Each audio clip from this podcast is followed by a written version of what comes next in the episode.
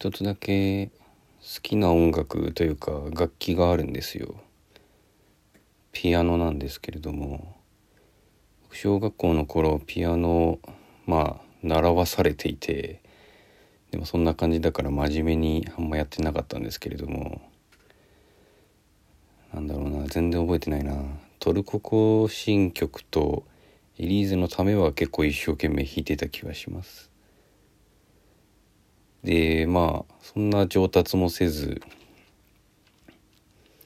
小学校で辞めてしまって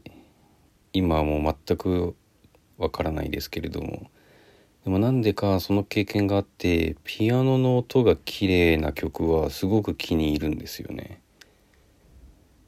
というかあこの曲いいなって思ってよく聴いてみると必ず綺麗なピアノが流れてるんですよ。